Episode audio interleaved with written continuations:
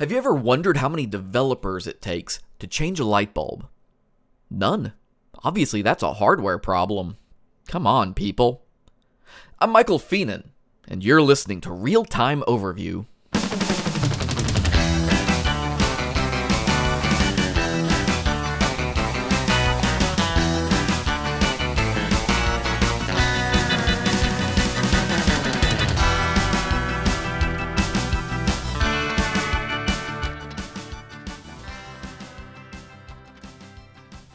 To everyone joining us for today's show, thanks for lending us your beautiful ears. As a reminder, episode 6 of the Drunken UX podcast was released on Monday. Aaron and I wrapped up part 2 of our discussion of higher ed websites, so be sure to check that out and share your thoughts and experiences with us. We'll be back in a couple weeks with episode 7, where we'll be discussing how to get into web development professionally and how to keep your skills sharp. Starting today, though, we head over to Prototypr. You build websites long enough, you're bound to build a form. Or a million. Momo Silm has put out a guide to creating user friendly forms at Prototypr's blog that covers a number of usability considerations that can make the process better for your users. We create forms with the intent of users submitting them so that we can take some kind of action, whether that's being able to email them updates, create an account for the user, or make a sale. So ensuring your forms are inviting and easy to use is a critical step in usability. Making a form is relatively easy. I can teach you the HTML markup in about 10 minutes.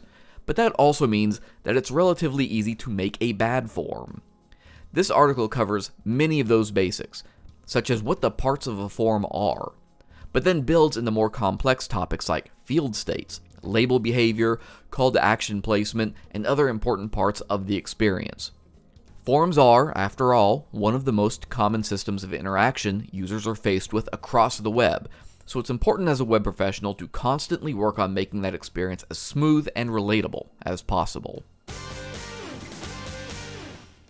Okay, here's a story of a different color. Head over to UX Matters and you can check out a chapter from Luke Hayes' book, Researching UX Analytics. This is a longer read than we've presented before, but it's also a full chapter of information that can help you improve on methods you use to make your websites better. In the chapter Measuring and Reporting Outcomes, Hay tackles topics like how to perform and measure A B tests, which sort of tests are right for different scenarios, how to target, time, and plan your test, and so much more. Did I mention that this was a full chapter from a book and not just an article? By the time you're done, you'll have a lot more to think about the next time you're ready to test a change on your site. If you're interested in the full book, stop by the show notes at drunkenux.com and we'll have a link there for you to pick it up.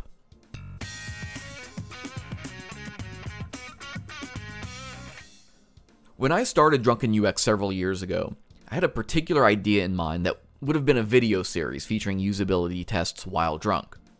Needless to say, that's not what Drunken UX turned out to be and while I retained the name, I realized that the UX piece might be a little confusing.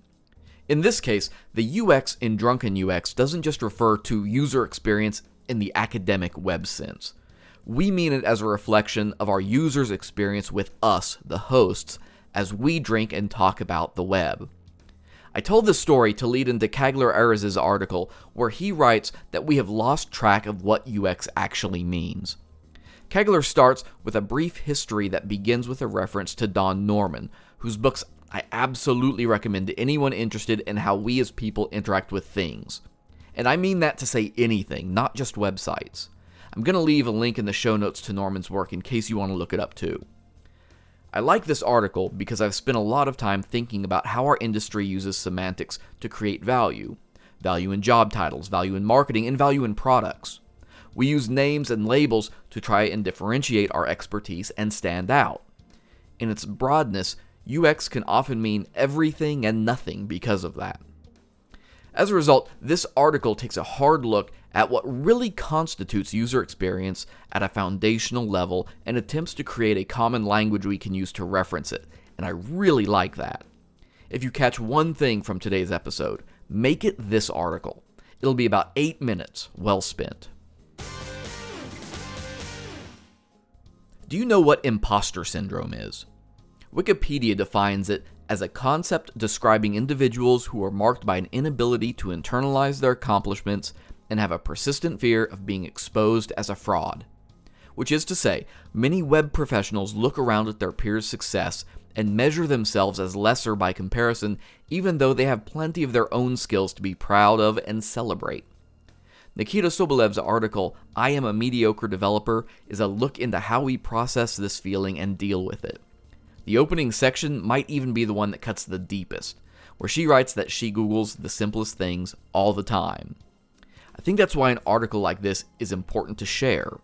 She Googles solutions. So do I. So do you, your friends, and your coworkers. That's okay, and sometimes we need to be reminded of it. When you work as a web professional, it's inevitable that you'll end up doing some amount of work that doesn't play entirely to your strength. Hey, I'm a crappy designer. I have no problem admitting that. Sometimes, though, I gotta get something on the page. What matters is making sure you have the tools in your toolbox to help yourself.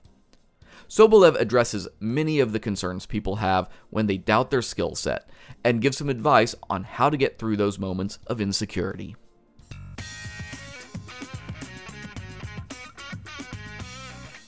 If you're getting into web programming and are trying to decide where to focus your skills, head over to Stack Overflow's developer survey results that were just released. The annual survey takes a deep dive into a number of questions that face developers, turning out information on the most used languages, the most interesting languages, what to avoid, where the developers are from, and much more.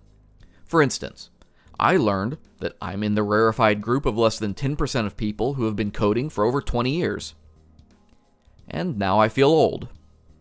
Great. Eh, beyond this, though, the survey gives insight into how people learn to code, ways they teach themselves new skills, and other soft topics that can be really valuable if you're still finding your footing in the industry. Referring back to Nikita's article on imposter syndrome, there's even a section here that looks at that, and you'll be happy to hear that the longer you work in the field, the less likely you are to second guess yourself. There's way too much information in this survey to go into here. So if you're interested in knowing more about the ecosystem and the developers that inhabit it, go scroll through some of the questions and their answers. We end today with one for the JavaScript and Node developers out there. Paul Shan has put together a list of 17 coding tips to make applications faster at Void Canvas. This is one of those great review articles where you might know some of the suggestions. But with this large list, you're bound to come away with at least a couple ideas to either improve your code or maybe get something that you can pass on to others. He gives examples of memory leaks, looping, promises, file hosting, and a whole lot more. So, like I said, anyone should be able to find something useful here if you're in the trenches with JavaScript. I hope we gave you at least one article to tickle your fancy today. If so, head over to drunkenux.com and check out the links in the show notes, as well as the links to some of the book material we mentioned earlier. As always, if you have thoughts, questions, comments, concerns, or suggestions, you can get them to us through our website or DrunkenUX on Facebook and Twitter. Alternatively, you can reach me directly on Twitter. I'm just at Fienen. For real time overview, I'm still Michael Fienen, and I look forward to serving you up with some helpful web dev stories next week. Until then, keep your personas close and your users closer.